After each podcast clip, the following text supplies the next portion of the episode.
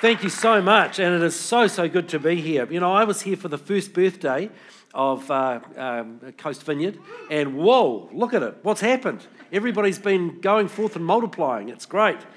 Uh, what Matt didn't tell you is that he and I have been friends since we were 13 years old. We were in youth group together in the uh, St. James Presbyterian Church in Pukekohe.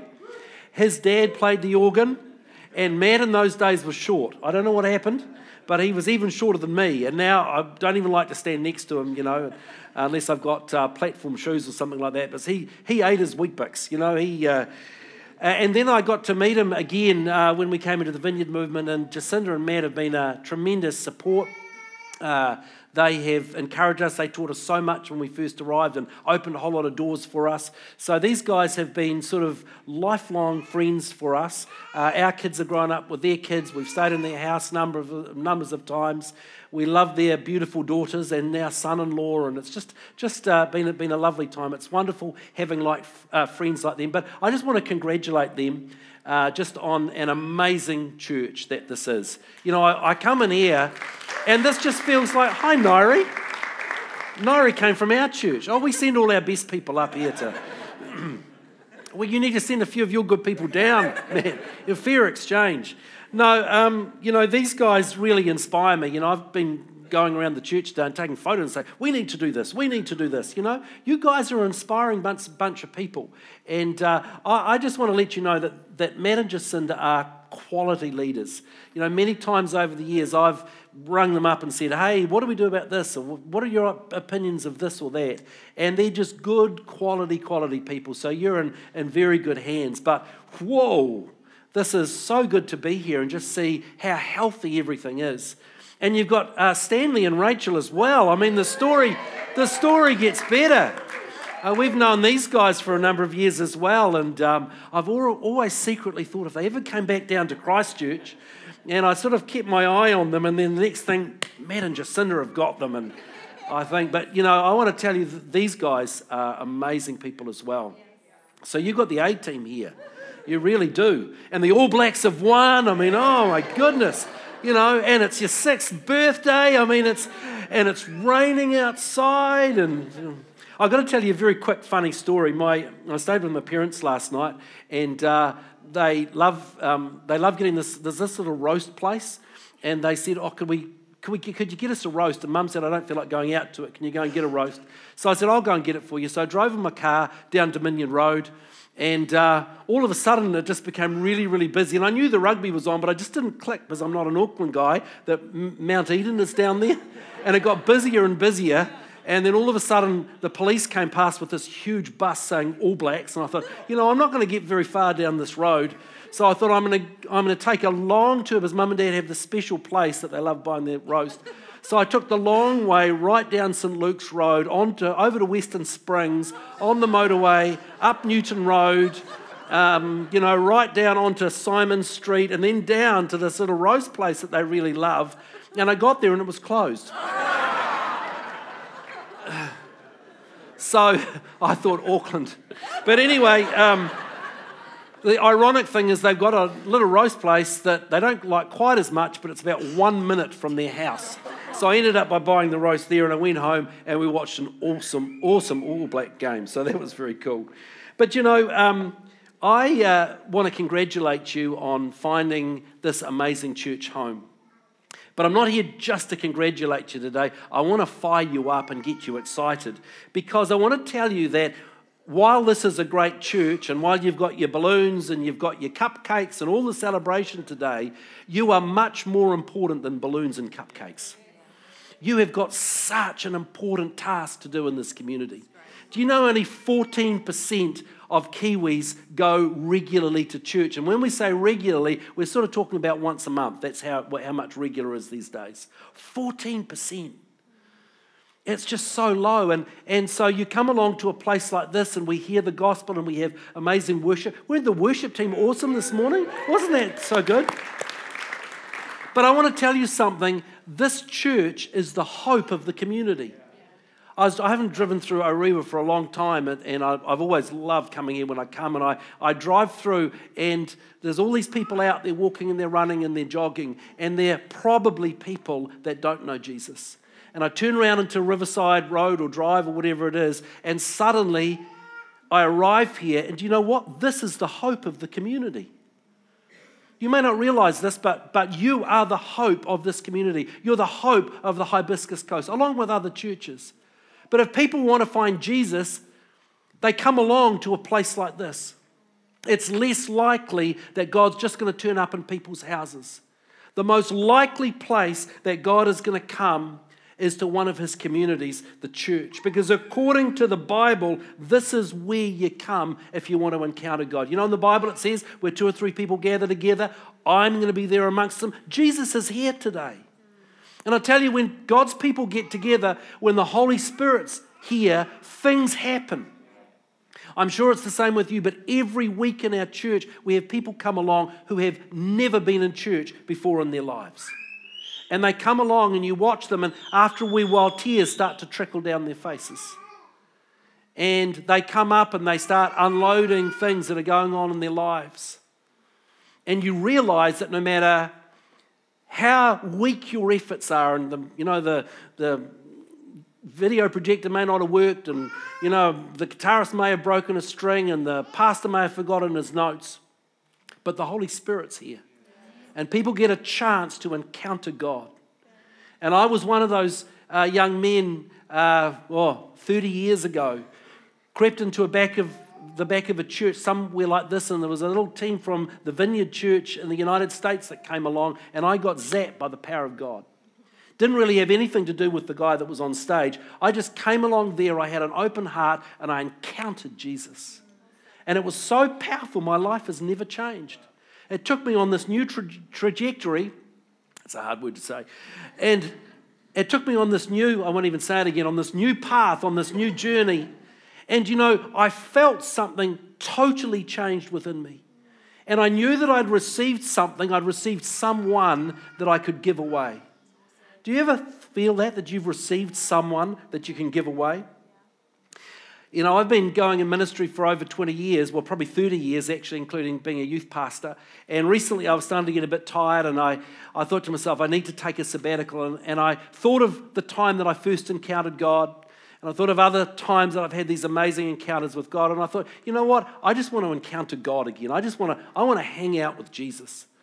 It doesn't mean that I don't pray, because I do. I pray and I read my Bible and I go to church and I worship. But I thought I want one of those special encounters you know, where Jesus comes and you know it's just you and him and he just comes and speaks into your heart. Been going in our church, we're celebrating our 20th anniversary um, um, next, next month, and uh, we're going to have a big party as well. And I thought, you know, to take me into the next 20 years, I'm 53, so I'm really hopeful, you know, 63, 73, yeah. Um, I thought I, I just want to encounter Jesus again. So I'm on my sabbatical and I'm, I'm saying, Lord, what do I do to encounter you? I was Googling, where do you encounter God? You know? Seriously. And at the same time, I'm reading through my Bible and I come across this beautiful, familiar story, which I'm going to read to you, of uh, Jesus meeting the Samaritan woman. And I want to read you the story in John 4, verses 4 to 26. Now, Jesus had to go through Samaria. So he came to a town in Samaria called Sychar, near the plot of, near the plot of ground Jacob had given to his son Joseph. Jacob's well was there, and Jesus, tired as he was from the journey, sat down by the well. It was about the sixth hour when a Samaritan woman came to draw water, and Jesus said to her, Will you give me a drink? His disciples had gone into the town to buy food. The Samaritan woman said to him, You're a Jew, and I'm a Samaritan woman. How can you ask me for a drink? For Jews do not associate with Samaritans. Jesus answered her, If you knew the gift of God and who it is that asks you for a drink, you would have asked him, and he would have given you living water. Sir, the woman asked, You have nothing to draw with, and the well is deep. Where can you get this living water? Are you greater than our father Jacob, who gave us the well and drank from it himself, as did also his sons and flocks and herds?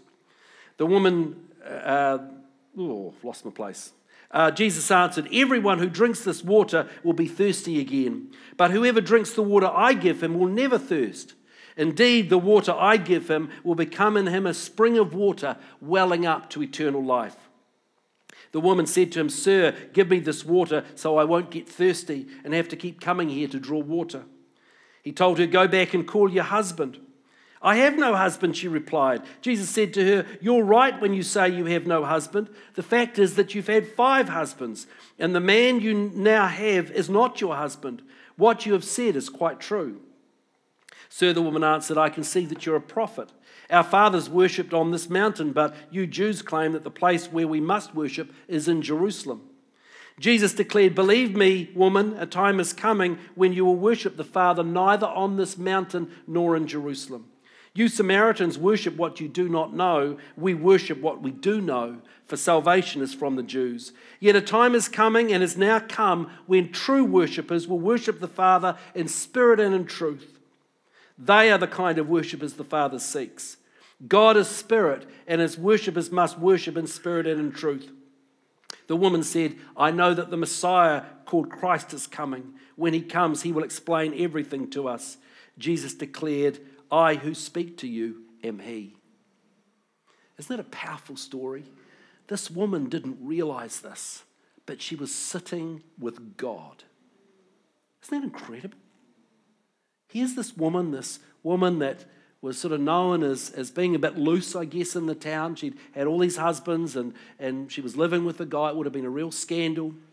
She was coming in the heat of the day, theologians tell us, because she didn't want to mix with the other woman. She was probably a bit of an outcast. And she didn't realize it, but she came and she met with God. God had come to that well and met her that day. I read this in John chapter 4 during my sabbatical, and I thought to myself, oh my goodness, I want to go there. I want to go to that place. So I, I started Googling, you know, is, whereabouts is Jacob's well? And I discovered, obviously, it's in, in Israel.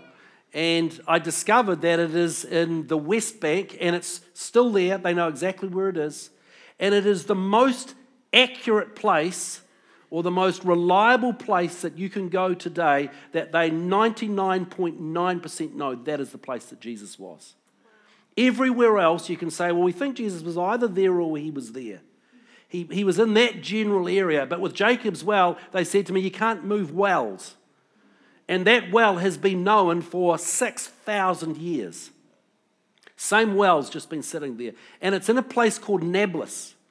And Nablus is in the uh, Palestinian part of, of uh, the occupied territories of the West Bank. It's a place that people don't like to go. And it's got big signs that say Israeli citizens are forbidden to come in this area.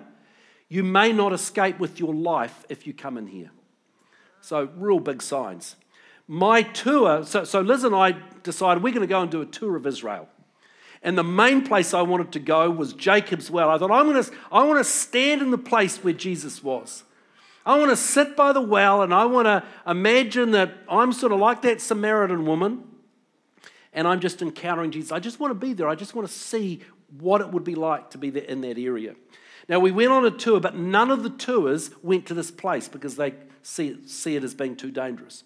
It's been a place I discovered where they've made bombs and, you know, they've equipped suicide bombers and all that sort of stuff. Um, so it's not a, not a place that lots of people go.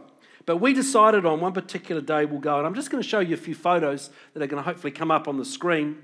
We drove into this area, and there's, um, we'll go start right at the other end if that's okay. So the first ones are like a big guard tower. As you come into the area, there we go. You've got these guard towers, and you've got sharpshooters that are the IDF, the Israeli Defense Force, and uh, they're protecting the area. Then you come a bit closer into the area, and uh, it's right next to a refugee camp. It's really, really, um, really uh, run down. We saw in one part, just as we were approaching the town, there was a dead cow just lying on the footpath, and people were chopping into it. Apparently, that's the way they do their butchery. They don't take it out the back. When we drove past, there were all these chops that were hanging up outside the shop. So it's a pretty, pretty rough sort of a place. But then, in the midst of it, we came to this beautiful Orthodox church. And we came down the steps. We'll show it there. This is my wife, Liz. It's just absolutely beautiful. And you come in, and this whole area has been decorated by the Greek Orthodox priest that uh, is there in the church. He's in his 80s now, but every painting, every icon that's there has been painted by this 80 year old priest. And it is all to do with the fact that this church has been built over. They build churches over everything there. If Jesus, you know, stopped and blew his nose, there's a church there that they put up, and, and you know, the church is everywhere. This happens to be a nice church. Some of them aren't quite so, so nice. This is a beautiful church. And we were the only people that were there that day.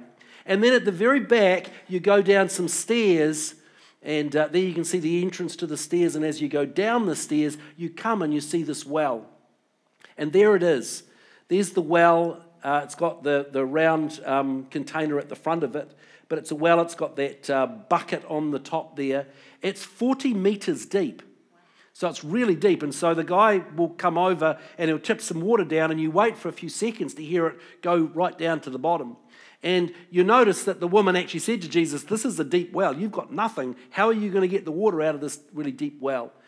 Now, uh, as you look down, uh, it just goes just into blackness, obviously. And you see rope marks all around the side. This well was dug by Jacob. And I've shown this to engineers, and they have no idea how he dug a 40 meter well 6,000 years ago.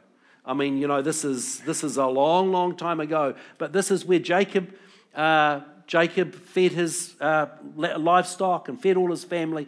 And for thousands of years, this well has been continuously used. You know something amazing about it? The water is absolutely pure. We were able to drink. He said, Have a drink. It's absolutely pure water. And uh, those, a couple of people were with us. They drank the water. Nobody got sick. Isn't that incredible? So, right there, Jesus sat.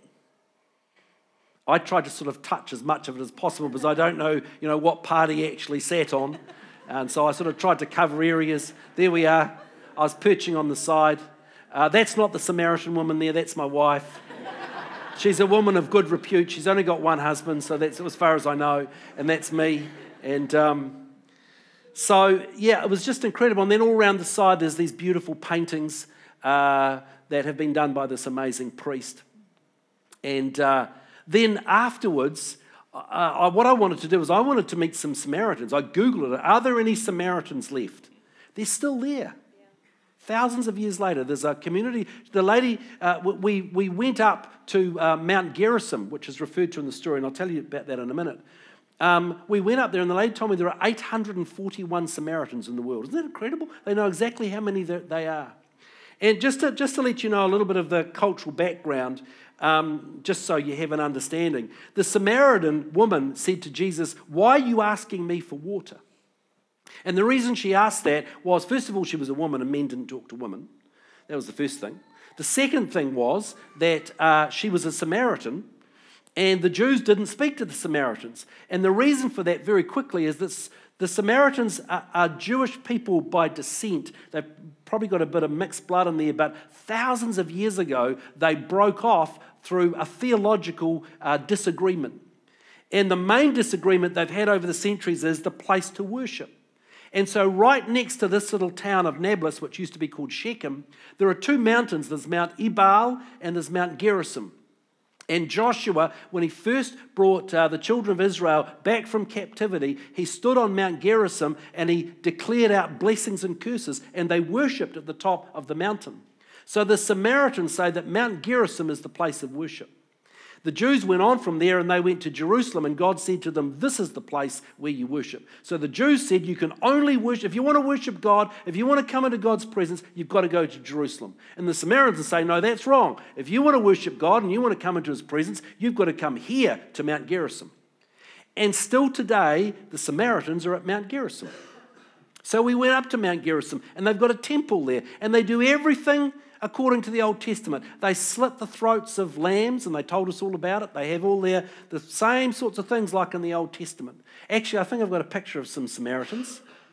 There they are. There are the, the first two Samaritans that I've, that I've met. They were running the little museum that was there. And it was really interesting that in their little museum that they had, they had this picture that I'll show you. See, there's a picture that was lying there, this, the picture of Jesus with the woman at the well. And I said to them, You know, tell me about that picture. She said, I don't even know what it means. She said a, a, church group came through and they gave us this picture the picture uh, of a man sitting there and a woman, a woman next to a well. And I said, Do you know what I mean? She said, I have no idea. So I told her the story of Jesus. I said, you know down, down in the village, down in Nablus, there's a church there and there's a thing called Jacob's Well? She said, Yeah, I've heard of Jacob's Well. And so I told her the story of Jesus coming and, and changing this woman's life. She'd never heard the story before, and she lives, you know, five or six kilometers away from the place. So Jesus, so the woman brought up the issue with Jesus and said, You know, you Jews, you're wrong. You know, you say that we have to worship in, in Jerusalem. We Samaritans know that we worship in Mount Gerizim. And Jesus comes back at her and he says in verse 21 Believe me, woman, a time's coming when you'll worship the Father neither on this mountain, so we'll be pointing at Mount Gerizim, nor in Jerusalem. You Samaritans worship what you do not know. We worship what we do know, for salvation comes from the Jews. Yet a time is coming and has now come when the true worshippers will worship the Father in spirit and in truth. For they are the kind of worshippers the Father seeks. God is spirit, and his worshippers must worship in spirit and in truth. See, Jesus was saying, a time's coming when you don't need to go to Jerusalem. You don't need to go to Mount Gerizim. You don't need to go anywhere because the Holy Spirit is going to come and live in your hearts. You can encounter God in your hearts. I didn't realize until I went to Jerusalem, you know, the Wailing Wall, the Western Wall. The reason that the Jews are wailing there is because that's the closest that they can come to the presence of God because they believe that the presence of God is in the temple, which isn't there. And of course, the wailing, the western wall, is the only thing that's left of Solomon's temple. And that's the closest they can come to God's presence. Isn't it sad? And yet, Jesus said we can have his presence right inside us. And you know, although I went from here, my wife and I went from here all the way over to Jerusalem, and we went, had this amazing pilgrimages, uh, pilgrimage, and we sat at the well. God said to me, You don't need to come all the way over here to find me. You don't need to come here to encounter me. I mean, it was special in the sense that it was amazing, but it wasn't special in the sense that God was more there than He is right here at Coast Vineyard. And it made me realize that, that the Holy Spirit is within me. And that I don't need to say to people, you can go all the way over to Jerusalem and you can encounter God. Friends, God will encounter you right here at Orewa College. He'll encounter you at home. But it also made me realize that I carry something important inside me. And this is the next part that really struck me. The woman didn't realize that she was sitting with God and she's having this conversation about water. In verse 10, Jesus said to her, If you knew the gift of God and who it is that asks you for a drink, you would have asked him and he would have given you living water. What? She's really confused because he's speaking spiritually, of course. Jesus said to her, Everyone who drinks this water, talking about the well, will be thirsty, but whoever drinks the water I will give him will never thirst. Indeed, the water I give him will, uh, will become in him a spring of water welling up to eternal life. She didn't understand what we know, but he was saying, when Jesus comes into your heart, when you come to follow him, when we have the Holy Spirit, we have living water. And the thing that I discovered all those 30 years ago is we can give them away. We have that, that living water that we can give away to people. And that's what this church is about. We're here to party today, but overall, the party is about giving out the water. Today, we're giving out um, cupcakes and chocolate and all sorts of other wonderful things. But, friends, there's something way more important that we have to give away, and that's the presence of God. You know, I came away just realizing how precious it is that I have this living water. You know, we were able to drink that water out of the well, but there's just, it's just water. It's just water. You know, you can take bottles of it home. I thought I probably wouldn't get it past customs, so I didn't even try. But I thought, well, there's nothing in it. All it is is water. It's all it is. There's nothing special, there's nothing miraculous. It's just water. But what I have inside me is precious and it is powerful and it is supernatural and it helps people to encounter Him. I remember after I'd encountered God, I could touch people and pray for people, and they would encounter God as well. I remember thinking to myself, I'm going to spend the rest of my life helping people to encounter God because that's the thing that makes the difference. And friends, that's what your church is about.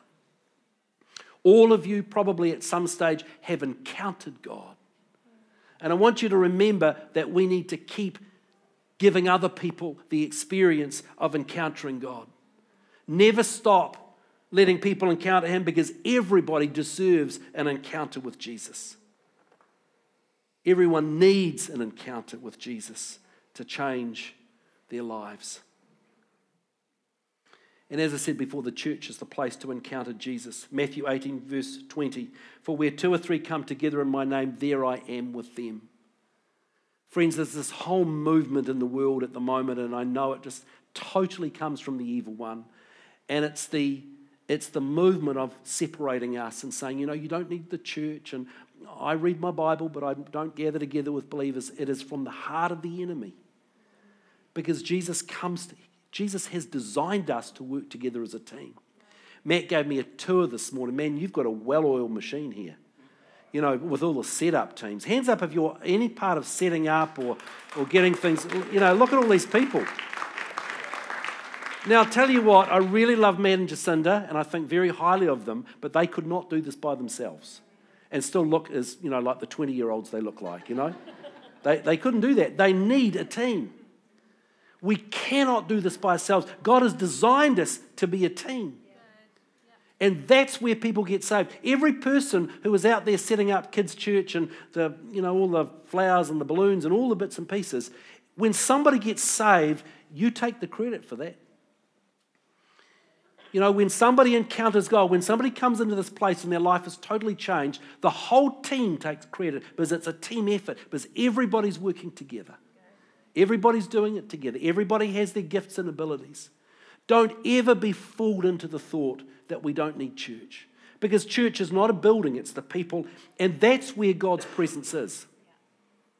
That's where God's presence is, where the believers gather. I believe that church is like an embassy.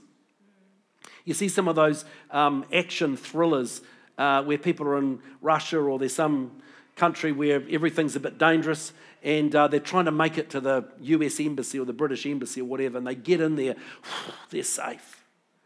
And friends, that's what it's like in church. This, this, is, this is the embassy of Jesus. You come into this place and you're going to get helped and you're going to get healed. You know, this is the place to encounter God. This is the, the place where you get counseling. This is the place where you get a foot up. I often say to our team, you know, when the government has failed, when WINZ has failed, when all the benefits have run out, the last bastion is the church. That's the place where we don't turn people away. That's the place where we can actually help people that fall through all the other cracks. When people have said, Your life is written off, you're good for nothing, there's, there's still Jesus. That's what the embassy of God is like. You know, I want to tell you something that. Um, it is so important in this day and age with so many things going on in our society and, and so much stuff, you know, all the laws that are coming and stuff. I want to tell you the hope of the world is not Jacinda Ardern. In other places, last week I was preaching this in my church, and I said, The hope of the world is not Jacinda. I had to add Ardern onto it in this church here because uh, you may be confused me. I thought, Well, Jacinda is the hope of the world.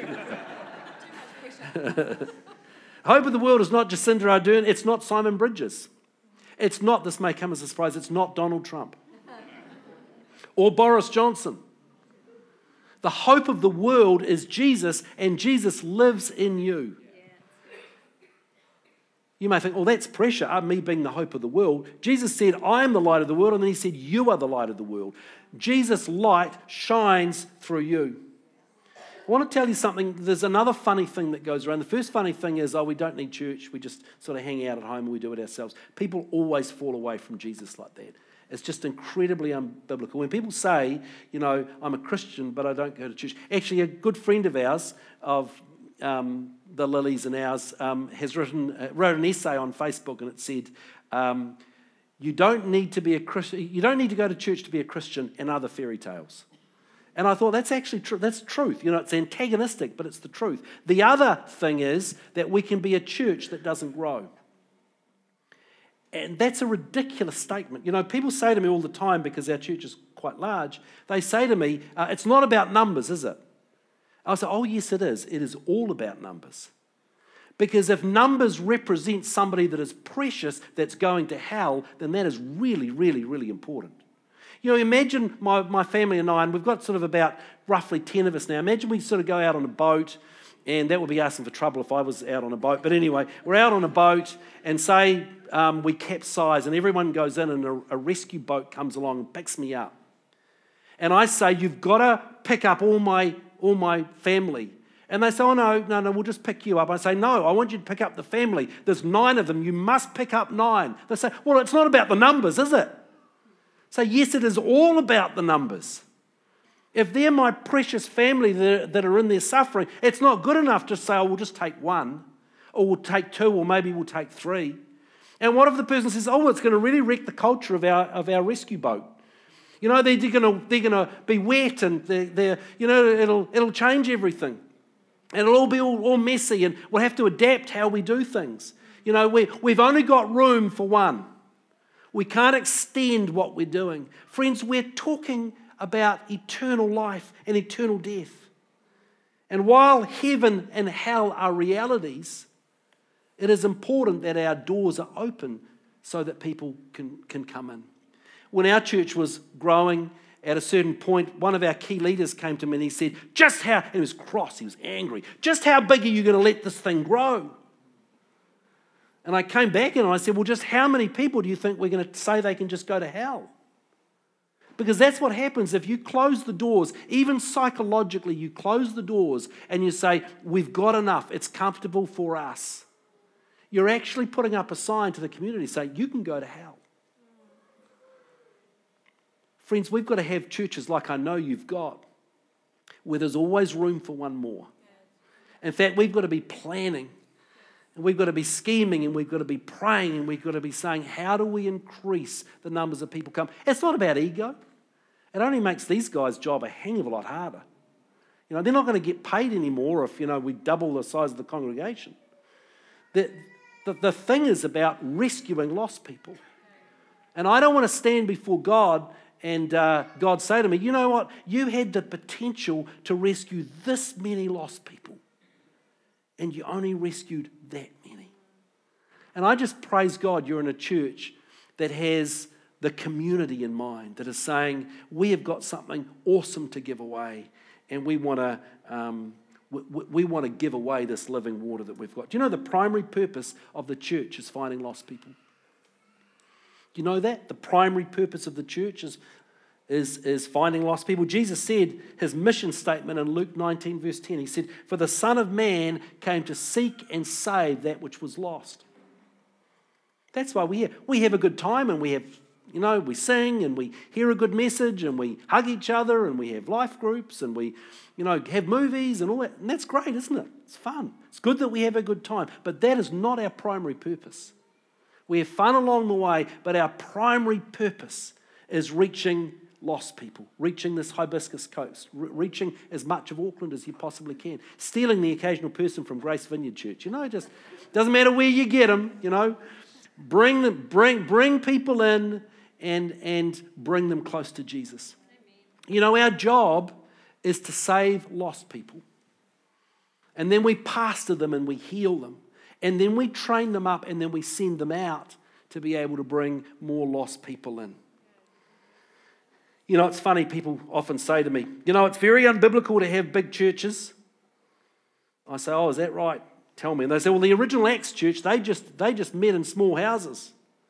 So you obviously haven't read the script properly because my Bible tells me that they met every day in the temple. And I went and visited the temple, or the area where the temple was in Jerusalem on, on the Temple Mount. And the Christians used to uh, meet in this area called Solomon's Colonnade, which was the largest part of the temple. It had a capacity for 10,000 people. It is massive.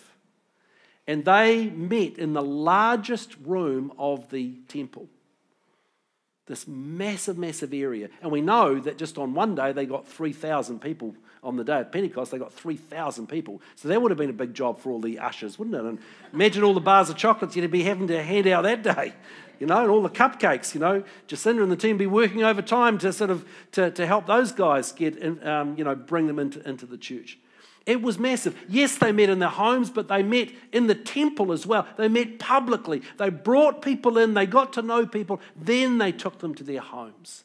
into their cell churches, into their smaller places. And it says in Acts 16, verse 5 so the churches were strengthened in the faith, and their numbers grew daily. Every day got bigger. And that's the message of the gospel. That while there's lost people, the moment every lost person in this whole area is saved, you can, you can sit back and relax. Say, we've done a good job. Hopefully, you will do that in the next six years. Reach every last person. But I want to close by saying this I want to just encourage you that God has given you something very special on the inside, and that is His living water. And while we can stir it up here in church, God wants you to take that living water out into your workplaces, your universities, your schools, into the supermarkets, into the um, malls, Mount Eden, wherever you go, Mount Eden Park, wherever you go, God wants you to take the presence of God with Him and change people's lives. I want to stir you up and let you believe that just as Jesus said, I can give you living water, that you need to know you can say the same thing to people as well. Same presence of God that was in Jesus lives in you as well. And I'm so excited by what's happened in six years. I can't wait to see what happens in 10 in this area because you are the hope of this area.